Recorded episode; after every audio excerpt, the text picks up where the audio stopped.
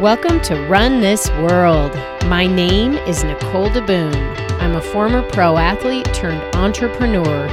Each week, I'll bring you insights and inspiration from some of the world's greatest visionaries who will help you run your world in ways that you didn't even realize were possible. Thank you for spending some time with me today. Now let's get this workout started. Hey everyone, it is me coming at you today with episode, oh my gosh, what is it? 158. Remember to breathe with Melissa Wallach. Okay, first of all, just hearing the word breathe, what did it make you do? I know for me, every time she said breathe while we were having our awesome conversation, I literally stood up straighter, took a deep breath. And for whatever reason, I have to hold my thumb and fingers together. I don't know. It's like all of a sudden I transform into some yogic, cosmic force out there breathing. You're going to breathe a lot today. Super cool. I bet you can't wait to hear about habits, habit change, mindset, all the cool stuff. But before we do, I have some other fun things for you. So it is the love time of year. We just finished Valentine's Day, which is this commercially imposed holiday, but I love it. It's funny. I asked a checkout clerk, what are you doing for Valentine's Day? Because, I talk to everybody I see. And she was like, I'm going to an anti-Valentine's party. I just loved it. I died because basically she's buying into Valentine's Day by going to the anti-Valentine's party, probably hoping to find love. So this year, I really am focused on self-love. Self-love, it's the core of all love. If we can't love ourselves, we can't really truly love anyone else. So one thing that's going on in my world is this Women Who Move group on Facebook. We are doing cool things in February. We are writing ourselves love letters, the cheesiest thing you could ever imagine. And that's why it's on a private group on Facebook. You do need to apply to the group, and then one of the magical admins will let you in and participate. It's a cool place. One thing that we talk about today is this, I actually asked Melissa straight out, what the hell is mindfulness? I like the idea of it, but I don't know what it is. And she says her definition of mindfulness is being present moment to moment without judgment or criticism. That goes for ourselves first and for others as well. So if you sign up for that Women Who Move group, it's obviously free. It's on Facebook. Just go there without judgment or criticism and just be and revel in all things cheesy. Okay, so this love time of year is especially relevant to me right now because my birthday is on Monday, February 17th. I share Michael Jordan and Paris Hilton's birthdays, and probably many others. If you're also a fellow cusp aquarium, speak out, let me know. So I'm really mad at myself because I was driving up to the mountains yesterday, spending this long weekend in the mountains for my birthday, and I realized that I had not ordered myself my Kim and Jake's birthday cake. Kim, I wish I did. There's no way to get it now. You're closed, and you're closed on President's Day and on Mondays. I can't get my Kim and Jake's. I'm going to have to figure out an alternative. And then I think I'm going to extend my birthday for an entire week and order my Kim and Jake's almond poppy seed with almond frosting cake because I love it so much. Kim and Jake's is a local gluten-free bakery. They also do vegan gluten-free cakes. And you're probably sitting here rolling your eyes that must be sawdust or disgusting. And it's not. They are the most amazing cakes in the world. Anyone who's tried one will agree, better than the alternative real cake. So definitely check out Kim and Jake. They're one of my first ever interviews, actually. I love them. I love what they're doing. I support all things women, all things entrepreneur, all things good in the world. So Kim, if you're listening, I got to get me some Kim and Jake's when I get back. Another thing cool going on in this month of love is that Skirt Sports has not had a sale for believe it or not, a month and a half. You know, sales are part of the business cycle. You got to do them. It's important. You got to flush out old inventory to bring in the new. We've got an awesome sale going on right now. Over 20 styles at $25 each. Like, if you somehow missed all the crazy sales we did over the holidays, like, get in on the action now. Go to skirtsports.com. You're going to want to look for the Valentine's sale. We're kind of calling it the Galentine's sale because it's about supporting yourself and your buddies. So if you or one of your friends missed out on our sales, get over there and shop. Sign up for our emails if you don't already get them. You don't have to open all of them. Just, you know, open the ones that speak to you.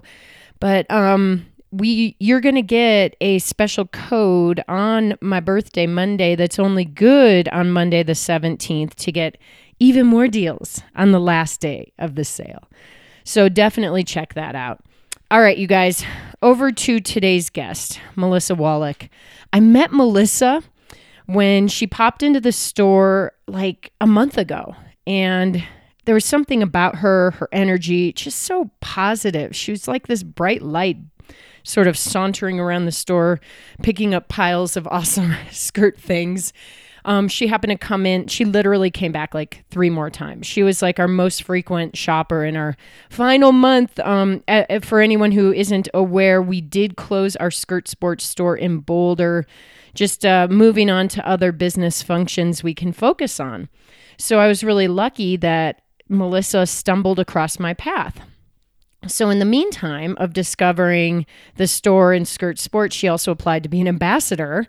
And then I checked her out more, because it's what I do. I like stalk people online when I'm like, what's going on with that person? I like her. And it turns out she is this thing called a transformational and mindset life coach.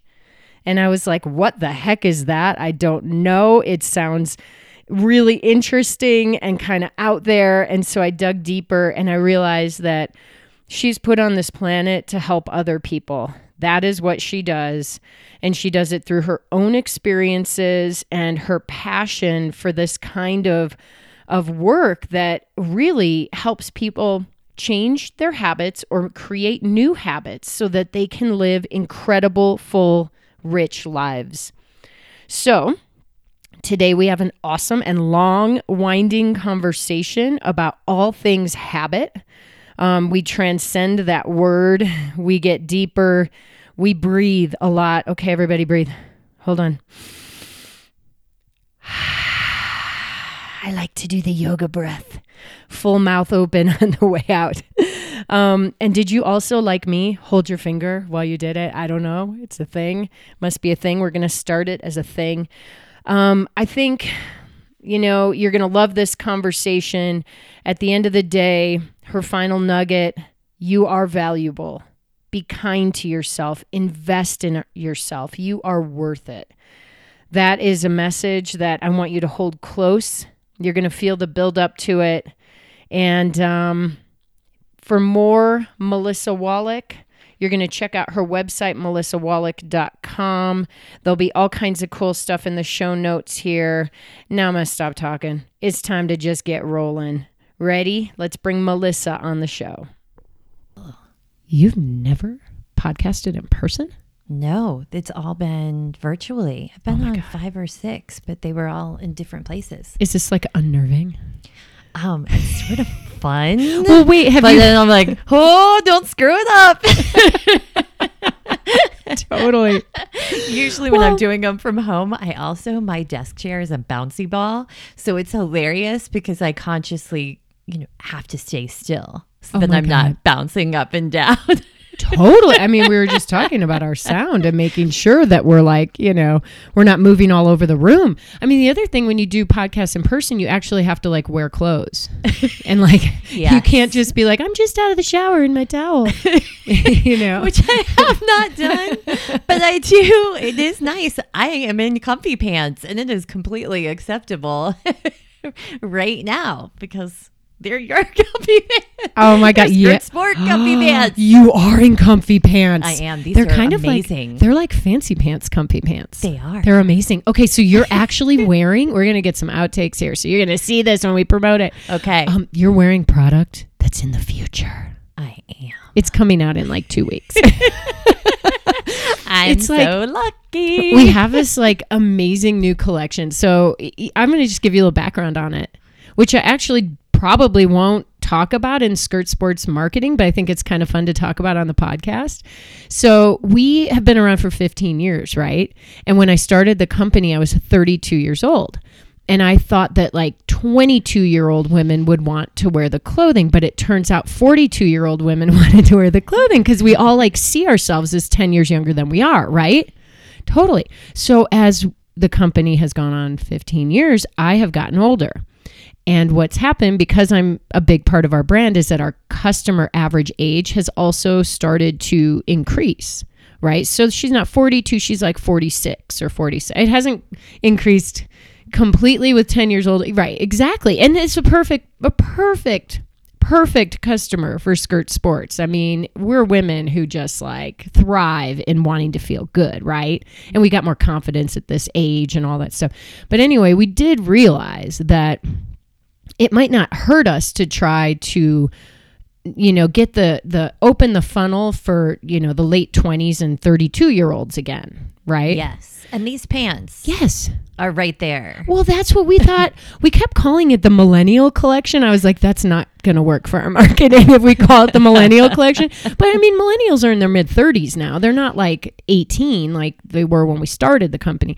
But so we kind of developed this really cool collection for what we were hoping would be a customer who thought we were like too old for her. But now she's like, oh, those are cool. I like them.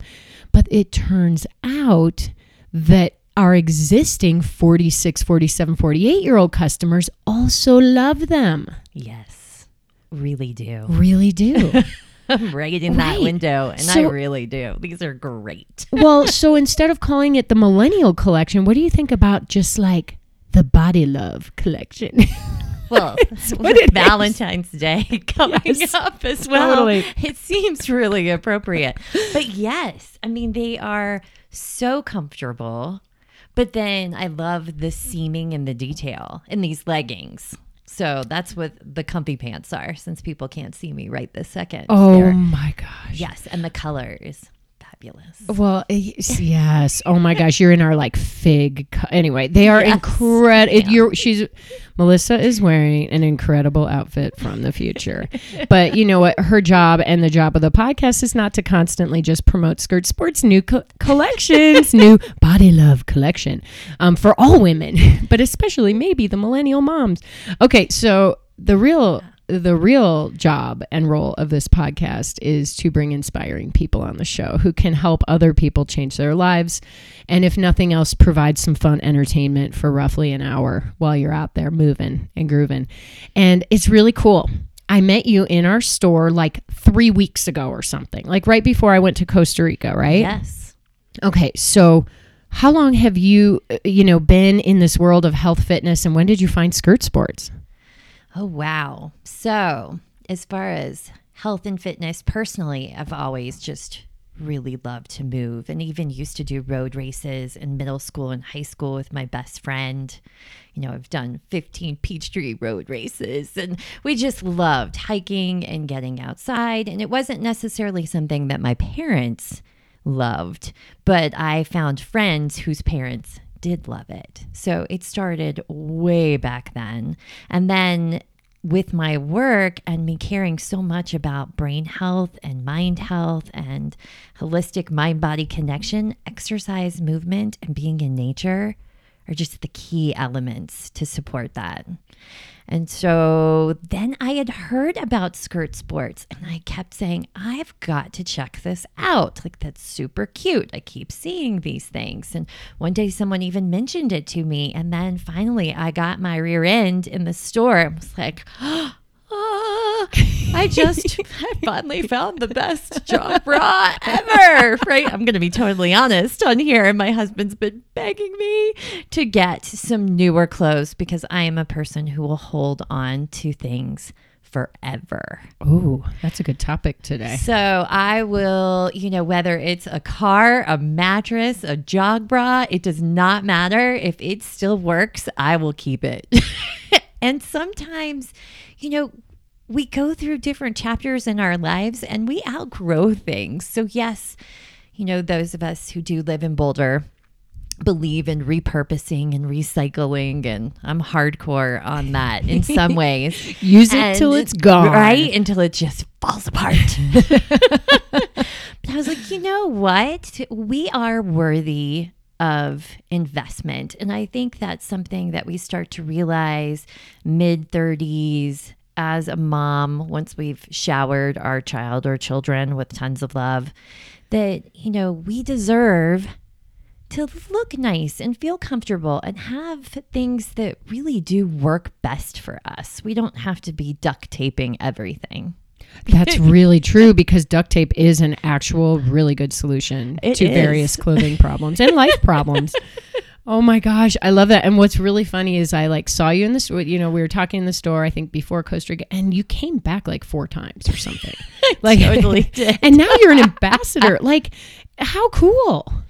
It really is. But when I started to learn more and more about the company and supporting women and community and connection and movement and getting outdoors, I was like, this is everything I believe in. I mean, I just felt really, it just aligned and resonated. And I think when things really do, they fall into place. They do. Oh my gosh. Well, welcome. When we were talking beforehand, you're like, wow, this is a real community. This is no joke. It really isn't. I love it.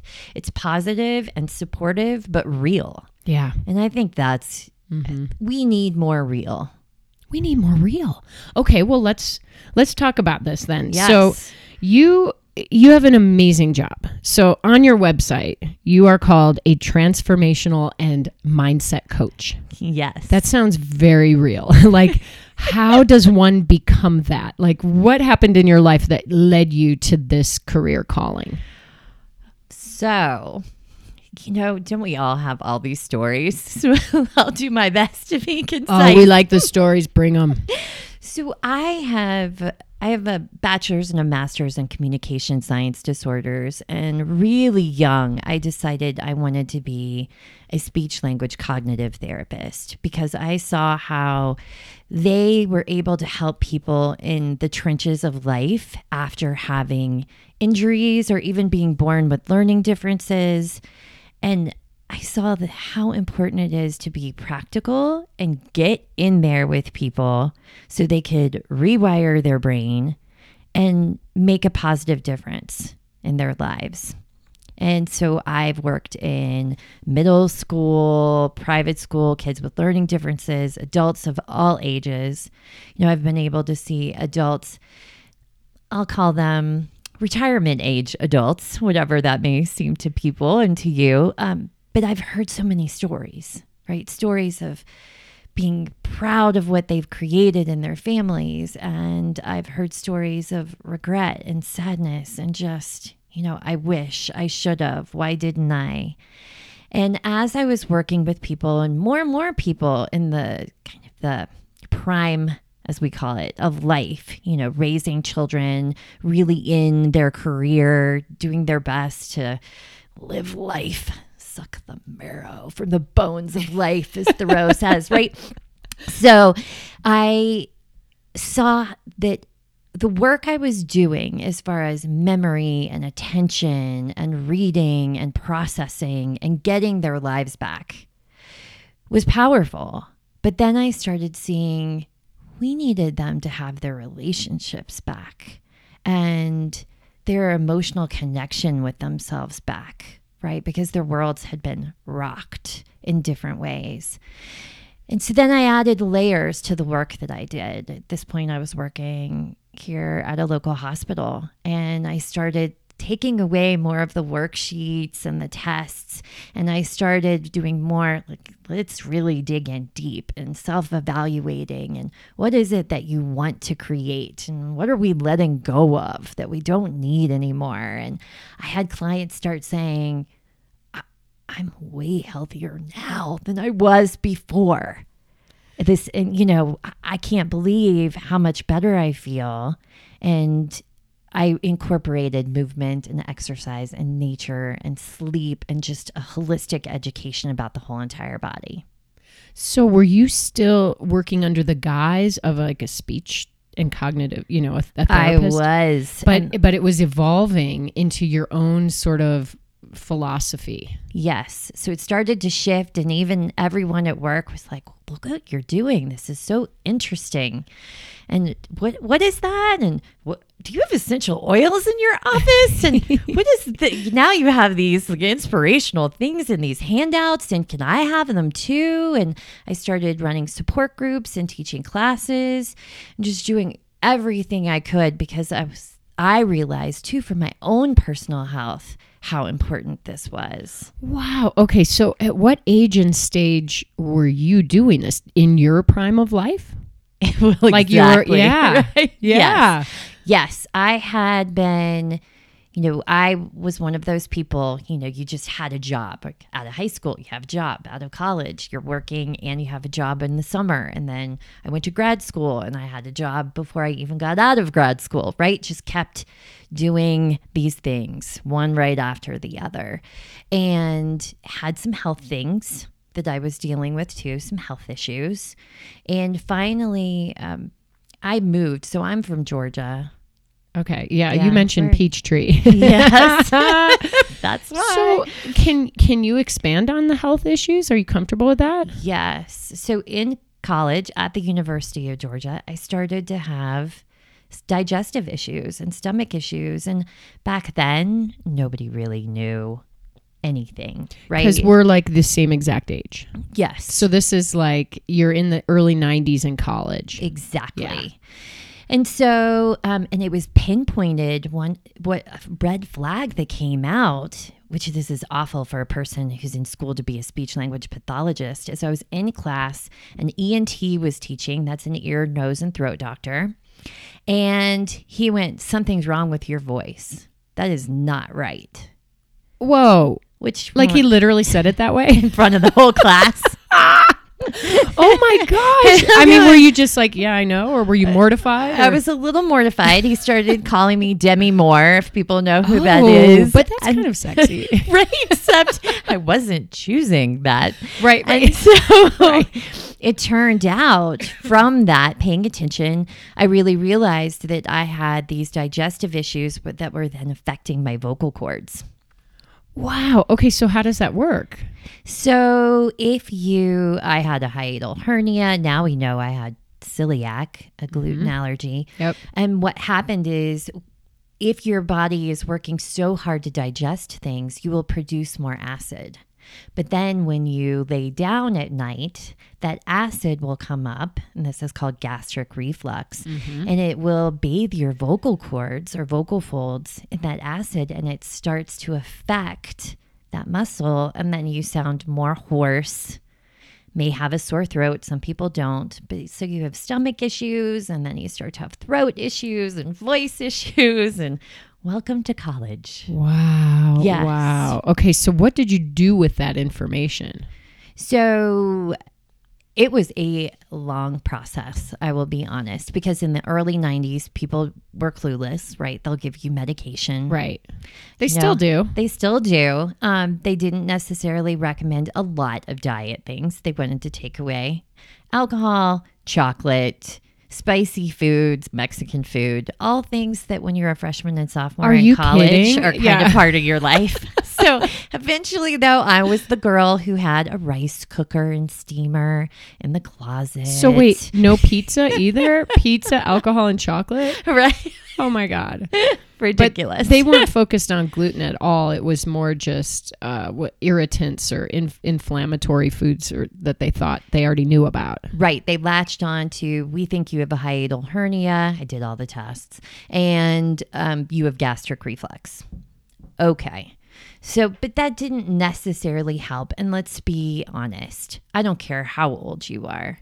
Are you going to take out all chocolate, all spicy foods, all tomatoes, all alcohol? All those are challenging. Right. Yeah, absolutely. I mean, you could probably do one. Right. Or like, you know, it's like a triathlon. Like you never do all three great at the same time. So it's sort of it's very defeating. Right. We've got to find balancing ways to live in reality. Right. So, you know, I found a decent balance. I had the rice and veggie cooker in the closet of the sorority house. Oh God, that's hilarious. In a refrigerator, because this was the early 90s and I was in the South and we were being served chicken and dumplings. Everything was deep fried. Fried chicken. So I did stop eating a lot of those things. Felt better and continued. You know, it's amazing what our bodies can get used to. The technical term or jargon term is habituation, but we can really get used to things. And as an athlete, you know this. Yeah, for sure.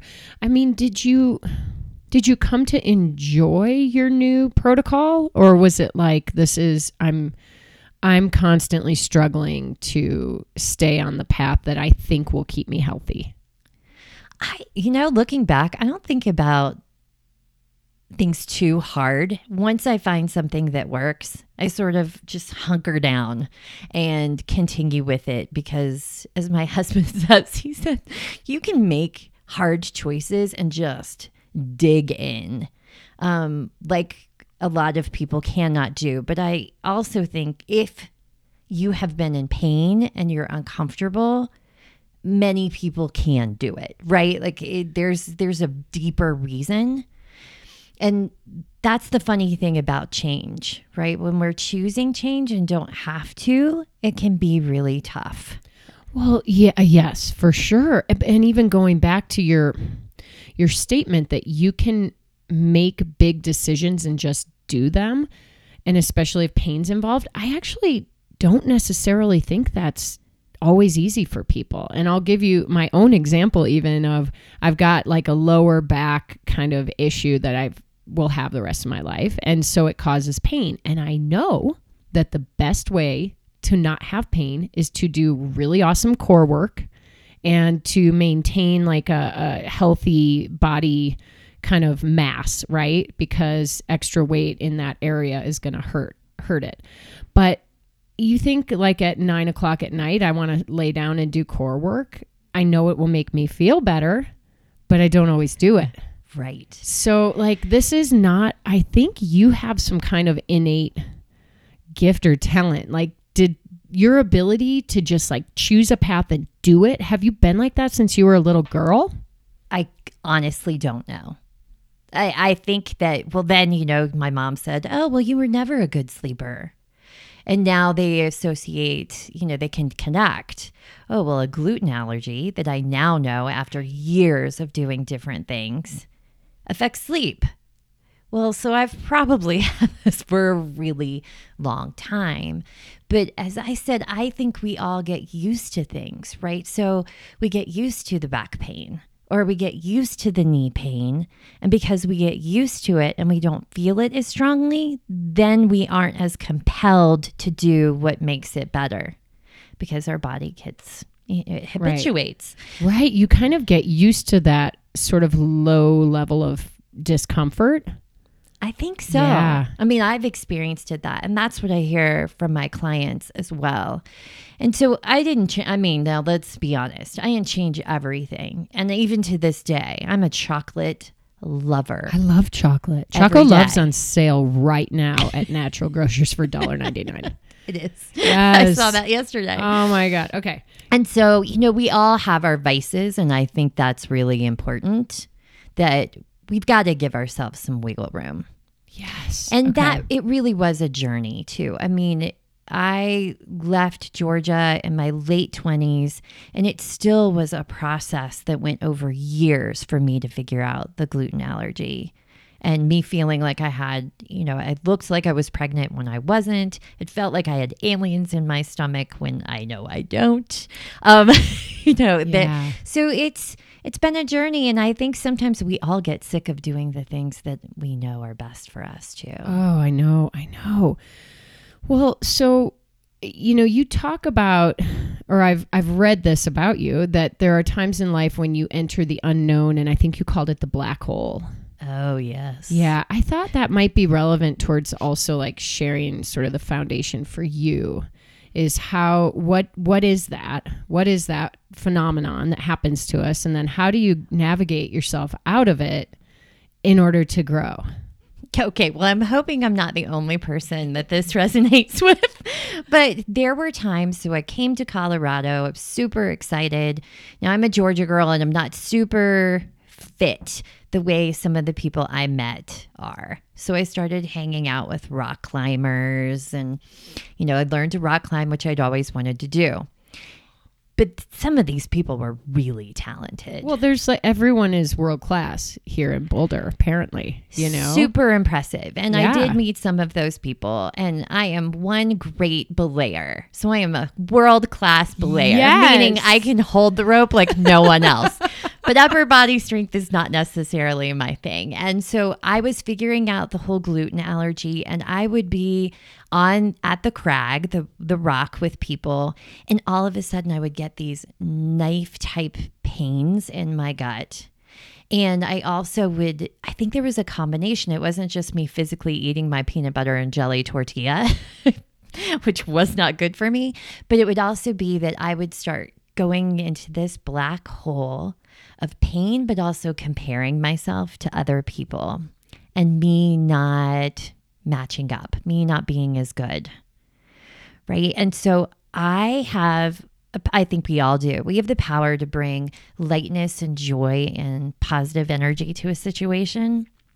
And the black hole is when we suck energy from the room, right? We just can take all joy and just, it's dark and it's heavy. And I started to really sense that I was going into this place. And it would happen at different times. And a lot of it had to do with not being good enough. And, you know, it didn't help that I didn't feel great. Right. So because it's all connected, right? Our nutrition, our mental health, our physical health, and rock climbing just sort of brought it to this, you know, this head, this tipping point. And even my boyfriend, now husband, would be like, I don't know what's going on, but it is awful to be around you right now. Oh my God. So like there was a physical change in the air when your energy would go dark. Yes. Wow. And so everyone around you could feel it. He felt it. I don't think anybody else could, because being a good Southern girl, I would rise up, right? It's with our close loved ones where we feel safe enough to let the guard down and the facade down that we then go, oh, I just feel awful, right? And sometimes it would even happen when he was belaying me and I was on the rock, right? Like he could feel it, like, oh no, you're going into that place. Wow.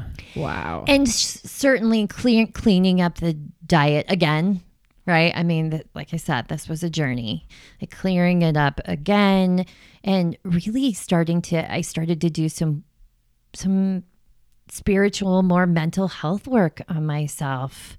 To and for myself, really, because I was like, well, it isn't fun for him, but it sure is not fun for me to go there. And I've seen clients go there, right? Even a sweet neighbor that I have who's ill right now is just like, I can't do this. I want to give up. She's been diagnosed with cancer, and she's like, I can't. I just, you know, I could see her going into the dark hole. And for any new parents, my husband then brought it back and was like, the black hole is the first 2 years of your child's development, right? The no sleep, the whole deal. He's like, it's like the black hole is back. It's just like a really long, hovering, lingering. Right? Oh, my God. I didn't feel that way. because I'm so used to not sleeping, honestly, but he's a great sleeper. And so for him, he was like, oh, it sucked him down into the black hole, and it was just heavy. And so that was part of this whole transformation mindset piece, like really looking at our physical, mental, emotional, and spiritual health and blending them together. And not only did I see the benefit, but so did my clients. Wow. Okay. So one of the things you mentioned as part of the spiral is this comparison to others. Mm-hmm. And we know from reading tons of different statistics that something like social media, for instance, generally makes us feel worse than better, but we can't stop ourselves. And most of it is this comparison game, right? Do you think that that has gotten worse over time? Like, how can we avoid that part of the puzzle? You know, I really believe in making more intentional, conscious choices, right? And it's so easy for us to fall into, when we get overwhelmed, when we get stressed, we then make choices to distract ourselves or numb ourselves, just check out. And social media really, you know, social media, Netflix, not you know, I like Netflix, but we can binge watch TV. It's us checking out and going kind of on autopilot. Mm-hmm. And what I see is that we start consciously choosing and even using little things to support us in that. So like, I am going to go on social media, but I'm going to set a timer and I'm only going to go on there for this long. And I'm really going to have friends and groups that I participate in and follow that are uplifting and supportive. And I'm not going to be following if politics stresses you out and sends you in a downward spiral, then stop watching and stop listening, right? Like, don't do that. Right. Because I feel like what we take in on social media, on screens, it is as important as the food that we eat. And is it nourishing or is it not nourishing? Is it draining? Is it stressful? And then there's the piece of checking our mindset. As you said, you know, there are people who have a fear of missing out or they're comparing. And, you know, a client I talked to this morning is about to go to Bali. And how fantastic does that sound right now as we look out the window and look at the gray sky and snow? Oh, my gosh, yes. I mean, Boulder's gorgeous. Well, I just got back from Costa Rica, so I totally get it. I'm still there, basically. Your heart, part of you is there. Totally. And so looking at one thing that really struck me this morning as this client and I were talking was openness and curiosity. And when we catch ourselves comparing, to start asking more questions about what that's about instead of going into a mindset of scarcity and lack. Yeah. So there's a couple things here. Number one, as you said, when we catch ourselves doing that, like, I don't think a lot of people are able to catch it. Like, you just get caught up and then maybe the phone rings. So that's what stops you. You know, like, how do we catch ourselves when we enter these negative thought cycles? Okay. Yes. What a good question and point. So yes, because we can just, that can, as you said, a spiral, right? We can downward spiral into that not so fun place of the dark hole. And so then I really do think setting a timer for those things, because it will kind of jog us and get our attention. Like, I'm going to go on here for 15 minutes. So that way, at least we have something that catches us if we've been on there and we start that. So I like to have really practical strategies that we could do right now, because everyone has a timer on their phone. But another thing is, I believe in checking in, right? Checking in is so important. What does that mean? Checking in means that we take a pause and we breathe. So if that's, you know, I mean, especially with social media, we can just keep scrolling and scrolling and scrolling, right? And it's so smart that it gives us more things that we want to see, or so it thinks. And so, but checking in, you know, one, the timer forces, it's a forced check-in, at least. It's a pause. But also during any little transition, if we can start training ourselves to take a breath. Does this feel good? Does this feel bad? Exactly. This feels really good right now. I love sitting here talking to you. Right. So and Nicole's looking at me wearing a shirt that says, remember to breathe right now. Yes. Oh my God. I'm totally breathing. I was holding my breath and like holding my gut. Now I'm breathing and letting it all hang out. Right. Because we do. I think we forget. And the people always say to me, oh, thanks for the reminder. I was holding my breath, whether it's that we're so focused on something that's healthy or unhealthy, or we're trying really hard and the tongue sticking partway out of the mouth as we see with kids, right? We stop breathing. And so that we make sure, like, get in a comfortable position. Make sure that your neck isn't totally crouched down and you're hunched over the phone or the laptop, or, you know, that we're not sitting in a totally uncomfortable position watching TV. And then we binge watch a TV show and there we are. And, you know, we can't feel our legs because we've been doing blockage. Right. But any natural transition, we go to the bathroom, take a breath. And check in. Does this feel good? Does this feel bad? Right? And not just physically. There's a great TED talk on emotional pain. And it actually added a layer to the work that I do, because I would always ask for people to tell me their physical pain on a scale of 1 to 10, right? That 1 to 10 scale, which actually doesn't work for me. I have to go on annoyance and not pain. Oh, because I have a pretty high pain threshold. So, you know, is this annoying? Does it feel good to my body? Does it feel good emotionally? You know, really looking at ourselves. Create your own 1 to 10 to help really get to the bottom of things. Yeah. And if it's not a 1 to 10, if that feels too overwhelming, because for some people it is, 1 to 5. Good point. And it's not totally accurate, like you said. You know, some people need those different words to help them understand that they might be actually having a problem. They're like, well, no, it doesn't hurt. It's just uncomfortable. Okay, well, that's part of the scale. It is. But you're not thinking about it that way. Being uncomfortable, being slightly agitated. You know, we've all had those moments where we just don't feel really comfortable in our skin. You know what? I think every single person listening to this podcast has gone through times in their life, and many people right now are uncomfortable in their skin, and they're tying it to maybe their physical self. But what I'm hearing from you is that it starts much deeper than the physical.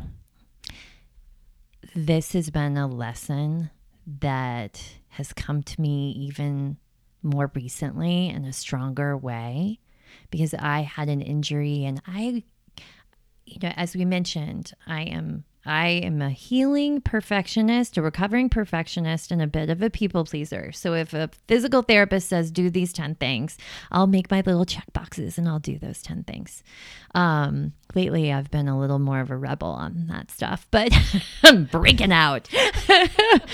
But what I've realized is you can do all the right things. But if we aren't checking in on ourselves emotionally and spiritually on a deeper level, it really won't, cut it. It just will only get you so far. And is 75, 80%, is that far enough? To me, I believe people deserve more. I believe that you and I deserve more.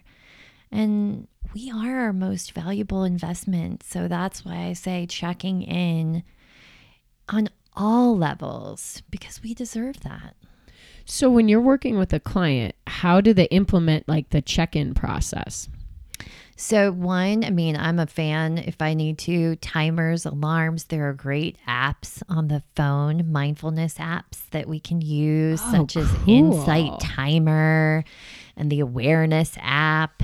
And I do not get any kickback from mentioning those. They're just ones that I've found that clients like, and they're really affordable or free.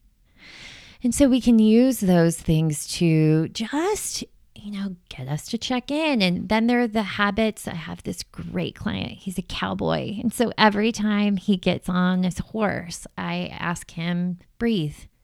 Every time you get on the horse, right? This is when we're implementing the power of the pause is what I call it. I love that. So before you put the key in the ignition, take a breath.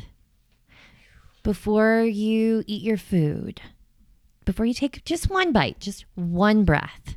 So maybe you could actually taste your food instead of all of us going, I got to fuel up. Let's go. Eat, hurry, and then move on, right? When we hug someone, take a breath, like receive that connection with that person, right? So there are these places where we can start to incorporate that. And I have techniques that even incorporate visual reminders as well, not just auditory phone reminders, ways that we can put that in place, whether it's checklists or stickers or signs or just different things that resonate with each client, and then ritual. I think having some simple ritual that speaks to us in the morning is really important. And, I take 3 deep breaths before I get out of bed and kind of think about, well, how do I want to feel today?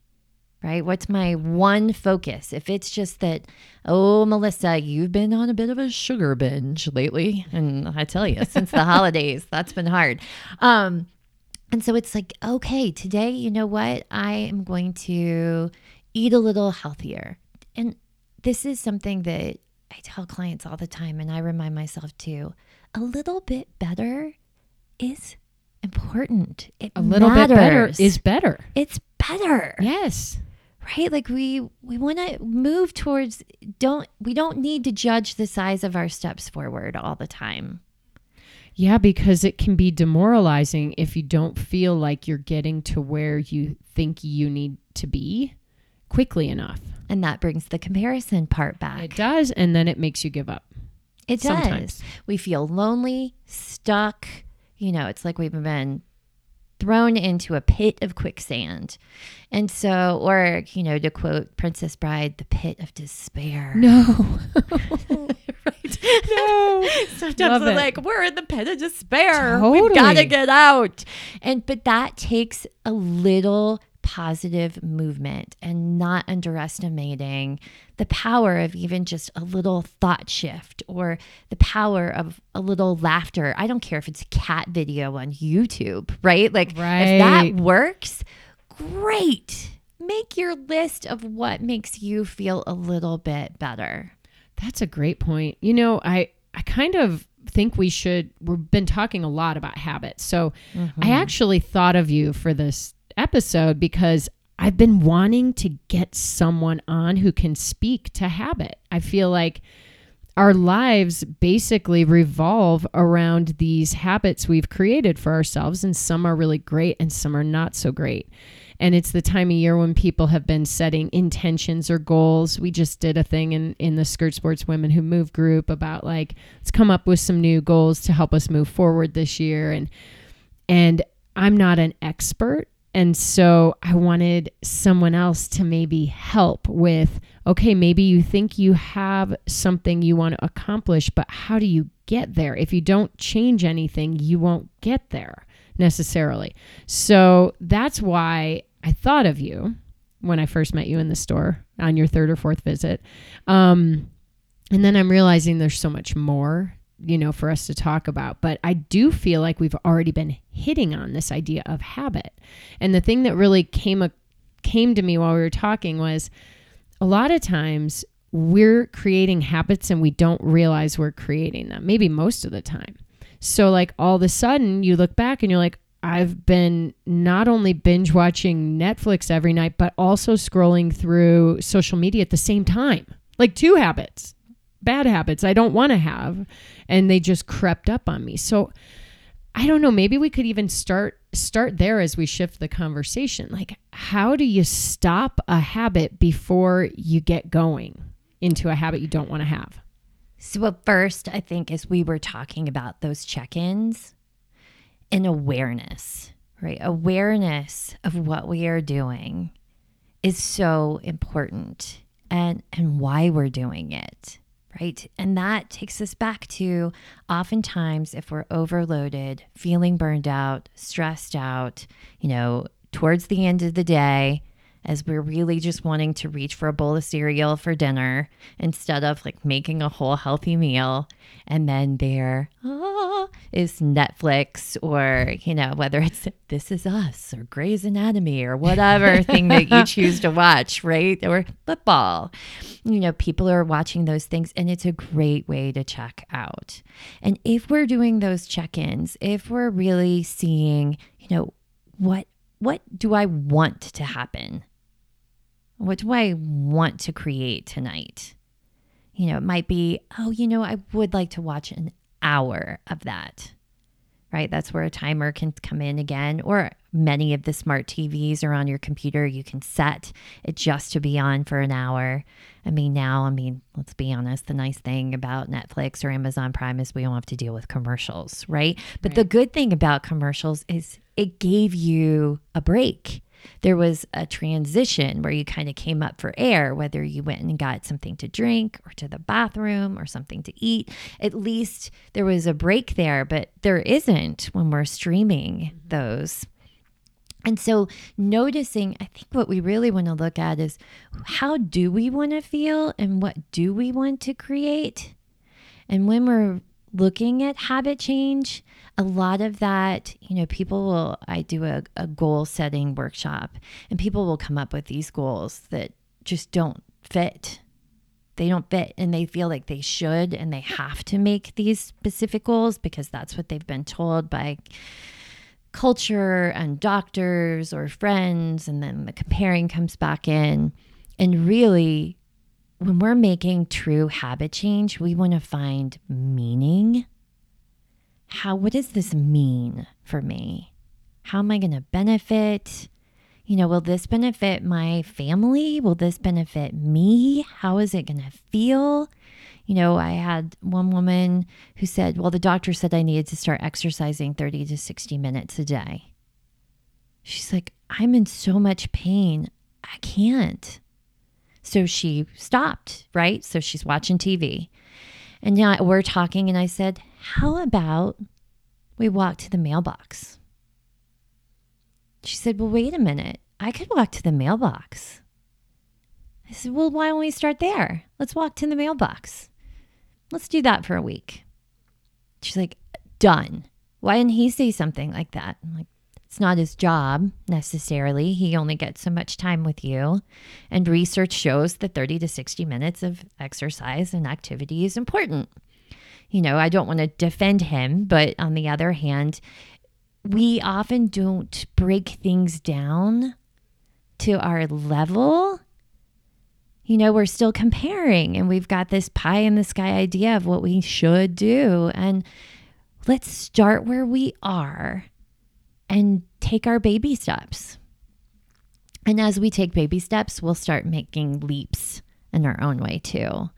But so I really feel like finding the meaning, becoming more aware of what we need, that fuels these habits. And oftentimes we choose way too many as well. So pick one. Yes.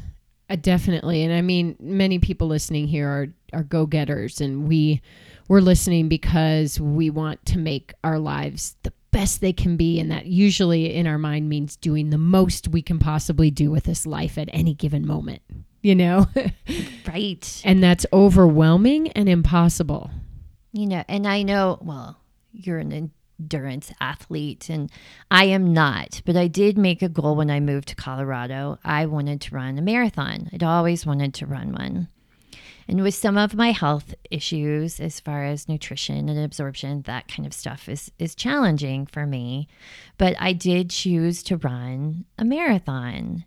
And what's so nice about a concrete goal like that, not that I think everybody's running their own little marathon in a different way, But with this, when you do something like that, it is broken down into structure. There's a system. There are supportive steps. I had a team that I did it with because I raised money for diabetes. My dad's a diabetic, and so that's a cause that I'm pretty passionate about. And, but I don't think I would have been able to do that if I hadn't had support, accountability, guidance, and those steps, right? Like achievable steps. This week, I'm going to do this. And it was broken down into these little achievable bite-sized bits, right? That I was like, okay, I can do that. One of the biggest challenges I think people encounter is when they time travel too far in the future and it just shuts them down. Okay, I can totally relate to that. Even marathons. I mean, you at the starting line, you can't be thinking about 26.2. You have to be thinking about like mile 1, 2, and 3, right. Or like it's too far. It's right? too far. It's one step at a time. And sometimes, people will go, well, I'm going to think about the whole month. And I do like planning ahead, but sometimes we need to just go hour by hour. It's sort of like AA too. It's that one day at a time kind of mentality. Mm-hmm. I mean, you have to know what you're going for. I mean, maybe you don't. Maybe you're at a point in your life where you're okay just being in the moment and not really thinking about the future, but I don't think that's realistic. I mean, we have kids. We need to save money for them to continue educating themselves throughout their lives. Like, there's things that have to happen or we'd like to make happen. So that there's a future ahead. So I don't know what I'm getting at. I think, I'll be honest, I think the topic I just brought up about being there and being in the moment and this idea of checking in and like taking a breath is really challenging for people because we are constantly besieged by what we think we want to do or what other people have suggested we should be doing and how we get there. So how do you be in the moment when you know that your life could end any moment, but it probably won't. So, there's more to be done. So, I have been studying mindfulness now for several years because I think this is a key element for all of us, right? And I'll be honest, it's practice. What is mindfulness? Like we hear it and we're like, mindfulness, that sounds great. I would love to be mindful. Right. What is it? And you stand in the grocery line and now all of the magazines. They're all mindfulness. Yeah. You just read it and you're like, I still don't get it though. What is it? So truly the definition of mindfulness, and I'll just throw mine out there, is being present moment to moment without judgment or criticism. Oh, that last part is the key, huh? It is. It's the kicker. Yeah. And so let's look at that again, being present moment to moment without judgment or criticism. And we're human. So we have so many thoughts swirling around in our head. And so it doesn't mean that you don't judge or that you don't criticize or that the comparisons don't pop in. It means that we're more aware and we start to catch them. And the more that we catch them, then we can let them go. But I think, so we kind of say, name it and claim it. I don't know if you've ever heard that phrase before. But so if we name an emotion, like I am just pissed off right now, right? Which is very hard for me to do because my little people pleaser self does not, like that isn't acceptable on some level. I'm realizing how not true that is. But if we don't name that anger or agitation or the joy or the sadness, then what it does is it actually sits in our body waiting to be processed and acknowledged. But when we name it, we acknowledge it, we label it, we identify it. What they found in functional MRIs, this is so interesting, is it actually then decreases the power of it in our brain. Right? So an MRI lights up and it decreases how lit up the brain is. I love this.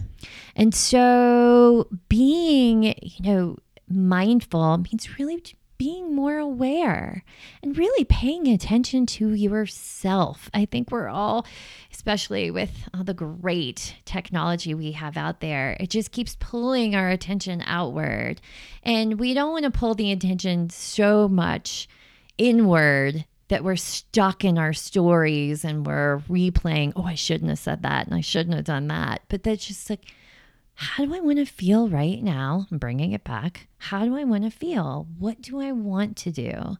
And we start to let go of some of the obligations and expectations that are old, so we can actually carry the ones that are real and appropriate and practical for right now. I love this. I love the name it and claim it, and get, like, think about all the times that you haven't named it and claimed it, particularly when it might involve another person, because it's too hard to have that conversation. And so it just sits in you, and then it becomes toxic, and you feel like it's right there and that other person should know what you're feeling. But of course they never do. They don't. They might feel a little something, like a little black hole change. But the minute you have that conversation, it releases it. It does. It's the elephant in the room. Mm-hmm. I'm so glad you brought that up, because we really do see that. And I'll be honest, I'm a big breather, right? So when I get upset, my daughter and I just did a mother-daughter workshop together run by a wonderful woman in town. And the whole point was for us to just communicate and connect on a deeper level. And one of the questions is, what do each of you do when you get angry? But answer for the other person. Oh, wow. Was this eye-opening for both of you? Right. So my daughter says, well, you do that breathing thing. Oh, that is so awesome.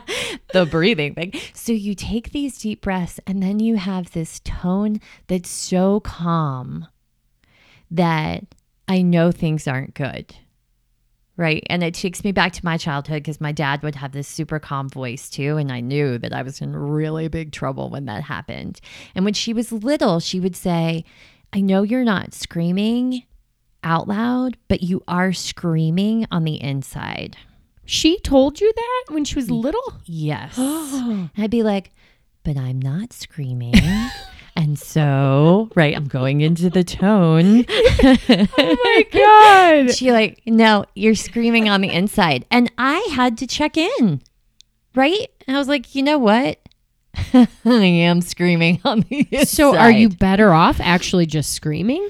You know, no, because she is empathic, has extra whiskers, and a very sensitive soul. So if I scream, it just sends things into a tailspin. But I do acknowledge you are right. I am really frustrated. I am very angry. I'm going to go take care of these feelings for myself, and then we can talk about this, because I'm not bringing anything good in here. Even though it looks like I am, because I'm being really calm and I'm breathing. And I've taught her, like, you go stomp, you go scream, you go punch pillows, you do whatever you need to do to unleash. But we don't necessarily need to unleash on other people. It's not kind and respectful. And then we always end up with regret and feel bad and then apologize a ton. And I feel like women especially apologize way too much, but that's a different topic. So, you know, it's being honest, and it's bringing the elephant that's sitting there in the room and really saying, like, here's what I'm feeling right now. Or I love, if people have heard of Brene Brown, I'm sure they have. She's a very famous researcher on emotion and vulnerability. And she says, you know, the story I'm telling myself right now. So if you have a hard time communicating what you're feeling, it's a great carrier phrase to say, the story I'm telling myself right now is, you expected me to do this and I didn't, you know, do it, and you're angry with me. Is that true? Right? To give yourself a little bit of, you know, this is what I'm thinking is going on right now. Is that accurate? Because we can create some amazing stories. Both good and bad, right? We have the power to turn that negative into a story that can benefit us. Right. We talk about it in our house, flipping the switch. Flip the switch. Okay, this is funny. So my daughter's 8, your daughter's 10. I think we're entering mom blame land. Okay, so Tim wasn't around this morning before school, and we woke up great. She's doing projects and I'm helping get breakfast and all that. And then it started to turn, a black hole began in her. And it became, you need to find Waldo with me, So I was like, okay, I will take a break on doing this and I'll help you find Waldo. And then she wasn't finding Waldo. And then it became a whole thing. And it started to become, I couldn't do anything right. Okay. So then she wanted to wear a fancy outfit. This is such a ridiculous story. But I think it's practical, right? This happens to all of us, whether it's our kids or other people. She wanted to wear a fancy outfit. It's 19 degrees. I needed her to wear snow pants because you can't wear a dress with no leggings in 19 degrees. And it was a whole thing, right? So then she puts on the snow pants. She's off. It feel weird. She was mad at me. Or so I thought, right? To the point where I couldn't make any kind of suggestion would send her off. And so finally I raised my voice and go, I don't know what you want me to do. And I looked up at her and she got the tiniest smile on her face. And then she walked away. It's she wanted that so bad. She wanted me to stop being calm mom with all these different things. She wanted me to acknowledge that she was frustrated. She wanted to blame it on me, even though it's not my fault. But that's the stage we're in. So I want to stop this kind of pattern from becoming a habit with me and her. How would you handle that? Did you have to handle that situation?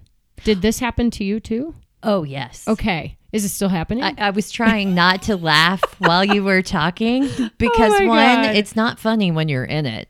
No. But it's funny when you're oh, yes, I have been there. So any moms and dads, truly, this could happen to them too. Yep. And my husband, he's funny. He comes up with these different things. He's like, is she possessed? What's going on right now? And I'm like, well, it's kind of like a possession in a way. A little bit, yeah. A little bit. And it does. We do end up, we're the safe place again. So we end up being the blame. And once again, I think it's going, hey, let's stop for a second. What's really going on here? Right? What is happening? Are you really frustrated? Do you need me to be really frustrated so you're not alone? Oh, yes. That was it, wasn't it? The little smile and the runaway. Right. Good. She's like, good. Now you're down here with me. Black hole, sucker. Right? But they don't know it. And so us using more words and letting them know, not too many words, because then they totally shut down. Right? And when we try to fix it, sometimes it makes everything worse. And coming from a fixer, I love to make things better and fix them. I'm learning this about myself. Some people don't want that. Some people really need you to just be there with them. And I realized I'm really good at being there with some of my friends or my clients, but sometimes with my family, I just so want to make it better for them. I know they deserve the space to just be there with them, right? To be like, yes, you know what? This does stink. Or I have no idea where that is either. And are you really upset about that? You're like, I feel that. Are you lonely and you wanted to take them to school today? Or is there something special going on at school and kids were dressing up and you don't feel like what is it? And let them talk about their emotions. And what I found is my daughter then loves, has this ever happened to you, Mom? Oh my gosh, that's amazing. And I'm like, yes. Have I had friends stop talking to me for absolutely no reason that I could tell? Yes. Right? And she's like, well, how did you feel? And so we, once again, and I think we mentioned this a little bit, like the openness and the curiosity instead of the judgment and taking things personally. That's a good point. That's one of those flipping the switches, right? When we can make a conscious choice to go, oh, wait a minute. You feel so crappy that you want mom to be there with you. And mom being calm and positive is actually putting her on a different plane, not right there with you, connecting with how you're feeling right now. I love that. Wow. You know, I actually think this whole, you know, our kids are, their brains are, you know, they're really forming magically like every day. And ours still are too, of course. In fact, I want to talk about traumatic brain injuries in a second here. I don't want to forget. But I think it took me until I was, it might also be some maturity in my 20s, maybe even my early 30s, to stop blaming others sometimes. You know, it's like it was a slow departure out of that to finally own and claim what is happening to me in my life. Right. Taking responsibility. Yeah. I think it's just, it takes time. Like when you're kids, that's, of course, you're going to try not to want to own anything that's bad. But, you know, as you get older, like you got to start owning it sometime. You can't be blaming everybody for whatever, being late, you know, burning the food, you know, whatever. It's tempting though. I know it is. It's really, it is tempting. But to be honest, sometimes you really do want to blame your spouse. Like, well, if you had told me this, then I would have done this. But it doesn't, we don't benefit from it, right, and nobody feels good. Yes. Oh my gosh. So we, you know, we've been talking a lot about how you're helping people rewire, you know, their brains, retrain their brains, but, and, you know, develop new mindset and create new habits, all of this good stuff. And earlier you mentioned you were in an accident. And so the way I was thinking about this was, what happens when the teacher becomes the student? You know, you sustained an injury that you can maybe share a little bit that had to do, you know, had some ramifications on your brain. So now all of a sudden you've got to take your own advice, right? You've got to learn to get through that. I don't know. Maybe you could share what happened to you and your path forward on the other side. Yes. So a year ago this month, actually, there was a lot going on for my family. So I was carrying even more. And I know moms feel like they do a lot, but then again, so do dads. So does everyone in reality. But, you know, I was taking more of the load because of a necessity and knew it would pass. But my body, it was too much for my body, essentially. And I thought I was doing such a great thing and I was going to go out for myself and meet some new ladies. And I actually went to this new book club one night. Like first time there? First time there. Okay, wait, can we pause? Yes. I don't know how much you are, you know, able to share, but like when you say you were taking on the load, was this just like emotional things were happening in your family, or was there loss, or what was going on so that people can relate to what you're saying? Well, I think in people who, whether this is happening to you, where you are in your life, or your parents, people are encountering more health scares. Right. And so my husband had a health scare. And so in that, there was, you know, when that pops up, there's testing and different things that people do. And luckily he's doing great. And we didn't have some of the major issues as far as, yes, you have heart disease, but it was a huge health scare for our family. And with having a sensitive daughter too, who really feels things deeply, there was a lot of emotion and just a lot of logistical things. And so it was like, okay, well, I'm going to cook more, and I'm going to do this, and I'm going to drive more, and, you know, just taking on those things. And so I think what happened is I went to this new book club with these ladies, and I kind of knew one. She was a neighbor, but didn't know the other women. And I think my body knew I didn't have to carry anything, right? They had a couple of hours that were for me. But in the end, within the first 30 minutes, I'm laughing with these ladies. And the next thing I know, I wake up on the floor. So you passed out. I passed out. Like you went from fully functioning human to completely passed out. Totally freaked these sweet ladies out, right? They're like, sitting there, do you have a seizure disorder? You know, I remember I was laughing and talking at their nice, beautiful island. And then woke up with blood in my mouth and on the floor, not able to get up with this. She's just lovely. This beautiful woman, like going, do you have a seizure disorder? What's going on right now? Oh my gosh. You know, and I didn't even know I passed out. Right. Well, the benefit of all the work that I've done my whole entire life. Speech therapy to the rescue. Right. I am extremely articulate. And so even in that moment, I was extremely articulate. And so, you know, I talked to them and they said, well, you sound perfectly fine. But the thing is, I couldn't get up. I had such horrible, horrible vertigo that I literally had to just lay there. I could not get up. Were you like bleeding all over their floor and they probably were freaking out. They were freaking out.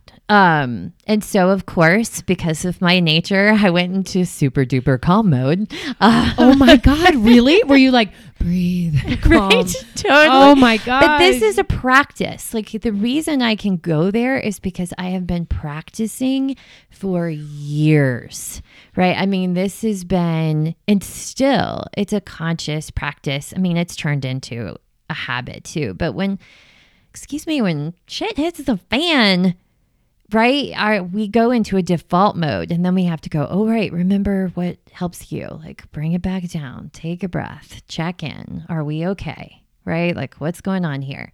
So I did my little assessment of what was happening, reassured her I did not have a seizure disorder.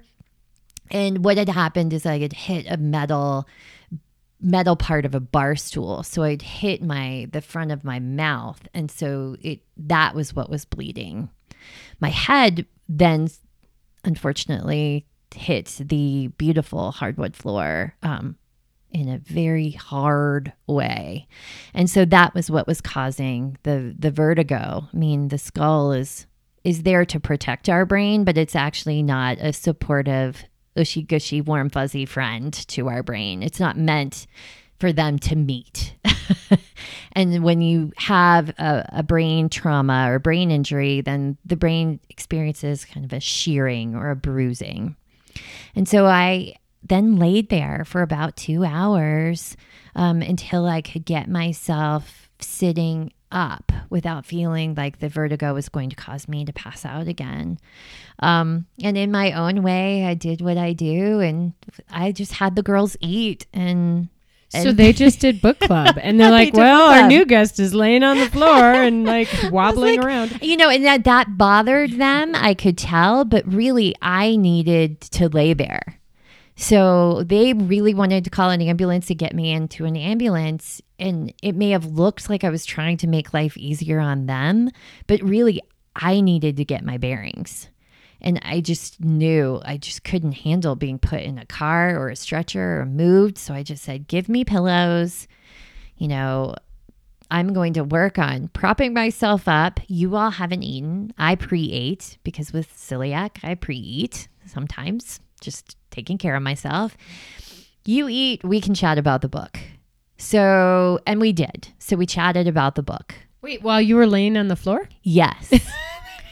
And so bless these women. They totally let me dictate this. They were so kind, not knowing me. And I'm sure I haven't seen most of them again. And I'm sure they were thinking that woman was super special and crazy. But they were very sweet and compassionate. And they did end up driving me to the emergency room once I could tolerate handling, you know, the idea of getting in a car was just, makes me nauseous now, even thinking about it. So we got in, you know, they dropped me off and my husband met us there. And it's a little tricky because I have worked in the neurotrauma field for a really long time. And so, you know, I just advocated for what I needed and what they needed to do in the emergency room as well. So you ended up, you'd had a concussion. Yes. Yeah. Like a severe concussion. So it was, you know, I did lose consciousness, but because I looked, you know, they were like, well, cognitively you're fantastic and you look good. You know, of course I looked in the mirror and I'm like, well, my left eye is not happy and I feel horrible right now, but you know, I can look good, but I think that's the, you know, we just don't know what anybody is dealing with. And we've heard this before, right? Like everyone has a story that we don't know about. And people can look perfectly fine and normal, but they may have something that's going on with them, whether it's emotional or physical, whether it's an injury, a disease, or they're grieving. I mean, as we get older, as I had said at the beginning of this, whether it's our loved one, a parent, or ourselves, our health changes and we encounter things. Sometimes they're unexpected and throw us to the ground without any warning. Wow. Yes. So were you able to give yourself the compassion and grace that you would give other people when you're going through your healing process? I'll be honest. At first, I was not a fantastic patient. And who was treating you? You? Your family? You know, it really, because of my knowledge, I was really doing a lot. I mean, I did go to the doctor as I was supposed to, because I'm going to check the box. And they said, I don't know if anybody knows more than you do, right? But that's not true. Of course, people do. I mean, there's always someone who's faster, knows more, right? It's just how it is. I went to the neurologist. I eventually did. I really had to advocate, but I got myself physical therapy, thank goodness. And that helped so much. But it took a while for me to get that. But knowing the recovery protocol, I really knew to push for that. So there were two things going on. One, I was still being mom. Yes. So, you know, I got up, I made breakfast the next morning, right? I'm still doing things. And I'm like, what am I doing right now? Right? Like that is, go back to bed. But the vertigo was so bad, I couldn't lay down. So that was a tricky thing. So I had to keep sitting up. So it was, I did, it took me a little while to really turn that compassion and patience with everything towards myself. Luckily, I did have some of these practices in place where I knew it wasn't permanent, right? That I could say, okay, this is going to pass. I'm okay, right? This, I'm going to get the help, right? I can trust and I can breathe into this, or I would have lost it. And so I was really thankful once again, and it just supported like these practices that I like to share with people and teach people. They really are important. Like they are keeping me sane right now, because having a sensitive daughter, having a husband who is in a healing space, right? I was still thinking of how am I balancing all of this, and not freaking everybody out, because I could have created all sorts of stories. Oh, I'll never be the same. I've seen people after brain injuries, right? And I was like, no, I'm just going to take the next hour. Here we go, right? Because really the whole world's spinning.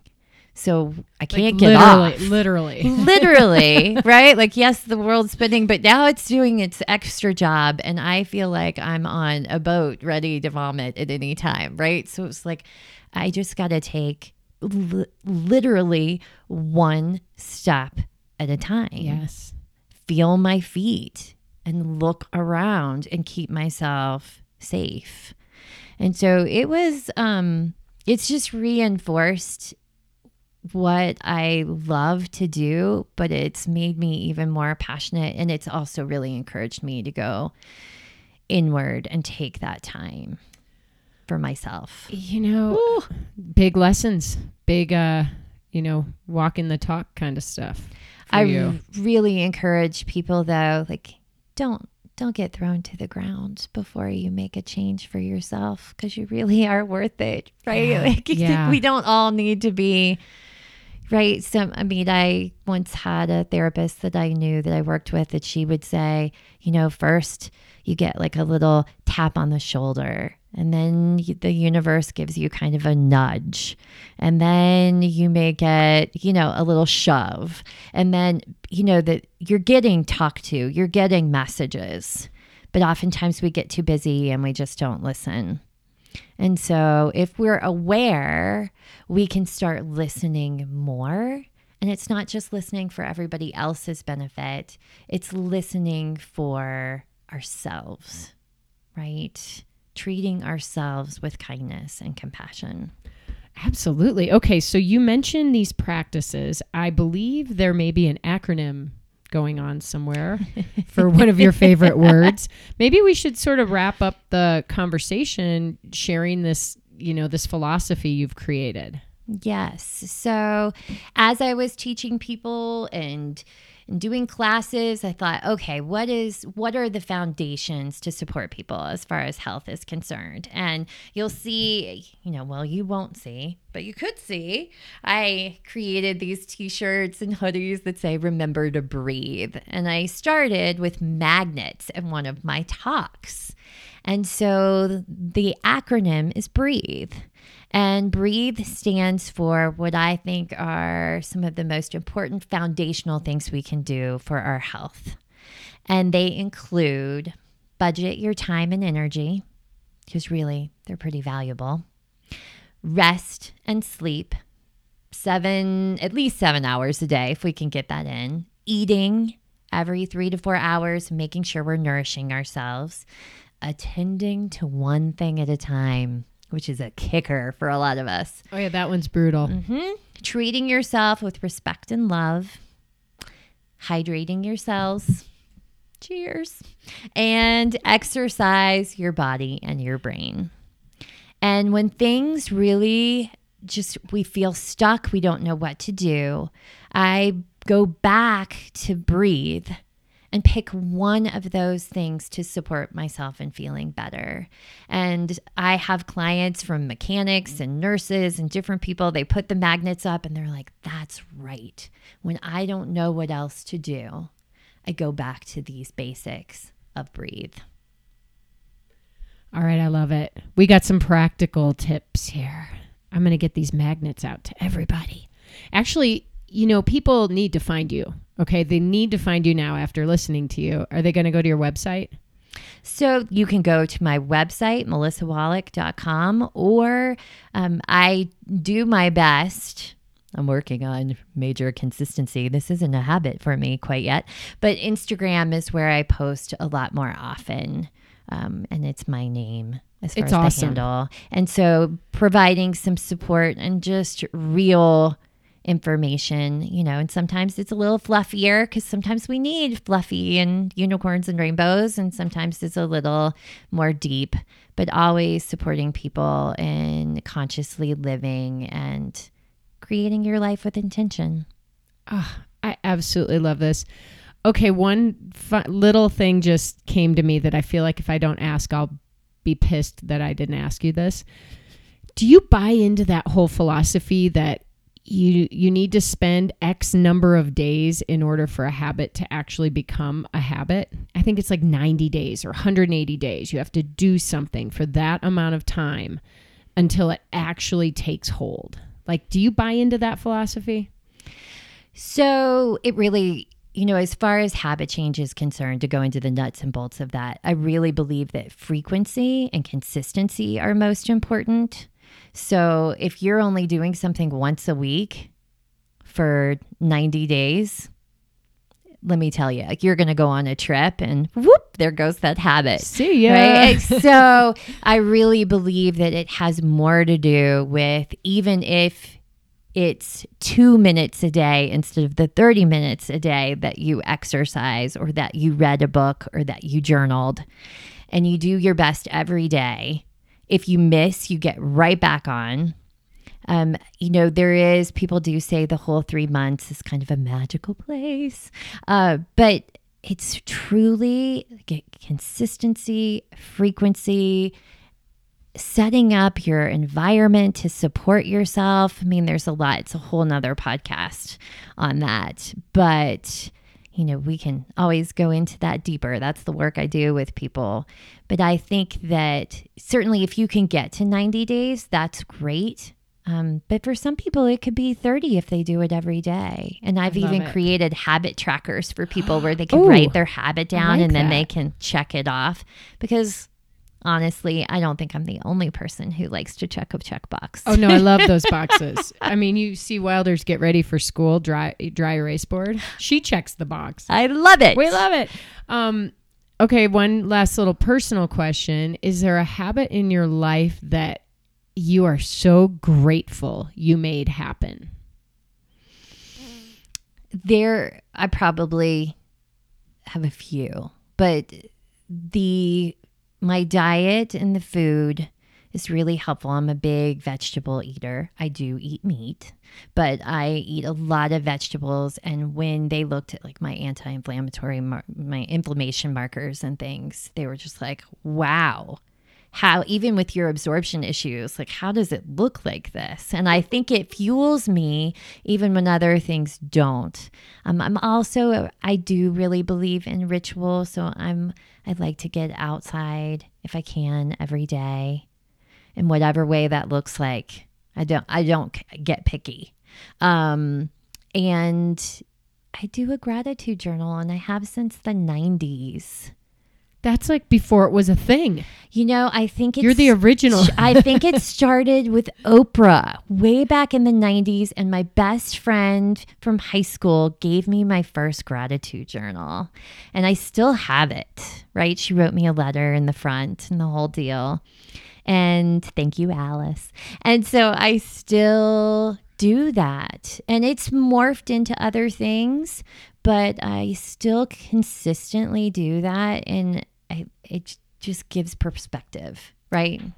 Absolutely. Well, I am so grateful that I ran into you at the store. We kind of discovered each other and that you're sitting here today. So awesome. So I'm going to wrap with the final question that I ask every guest, which is if you can leave our listeners with one final piece of advice, one little nugget to help them run their worlds in a bigger and better way, what would it be? Just one. Yeah, just one. Now you've already said them all, but now you need one. Said them all. Which one do I say? So I really encourage people to recognize how valuable they are in their lives and to invest in themselves in any way possible and to really be kind and patient and gentle with yourself as you take whatever steps you can to feel better. Well, you are valuable and I am valuable and we're making the world a better place. So thank you so much for coming on the show. Oh, I'm thrilled to be here today on so many levels. And, you know, the last thing would be for everybody to remember to breathe. Okay, wait, hold on. Deep breath in your nose.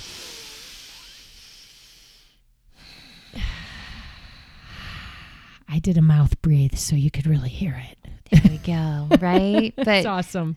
Then we get to fully experience the moment. And this has really been a wonderful time today. Thank you. Hey, I'm back. Are you still breathing? I hope you're breathing. Well, you better be breathing, but are you doing the real breathing? Pause, breathe, find that awareness. Be present moment to moment without judgment or criticism. That's what we're talking about today.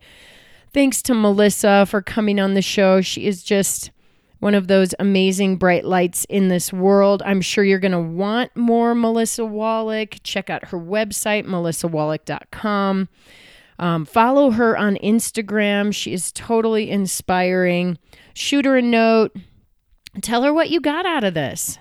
As she says, name it and claim it. If you can find a way to do that, you are on your way to the life change that you want to make. And at the end of the day, I think what I really love about this is that you don't have to look at change as this massive obstacle that you could never figure out how to do. Break down your goals like you're running a marathon. That I can relate to, and I'm sure you guys can too. All right, everybody, that's it for today. I hope you enjoyed this episode. Hey, I haven't asked for this in a while, but you know what? Reviews always help. They honestly do. If you can take 1 minute right now, go to your podcast app, figure out how to write a review on iTunes. Please do it. And hey, I'm always also looking for feedback, for new guests, whatever it is. You can grab me on, message me on Instagram or Facebook, or go to my website, NicoleDeBoom.com. Shoot me a note, shoot me an email. Send me your thoughts, send me your requests. I'll do my best to get really more awesome people on this show, because that's what it's about. It's about making sure that we know we're not alone in this world. All right, everybody, on that note, you know what time it is. It's time to get out there and run this world. Have a great workout, and I'll see you next week.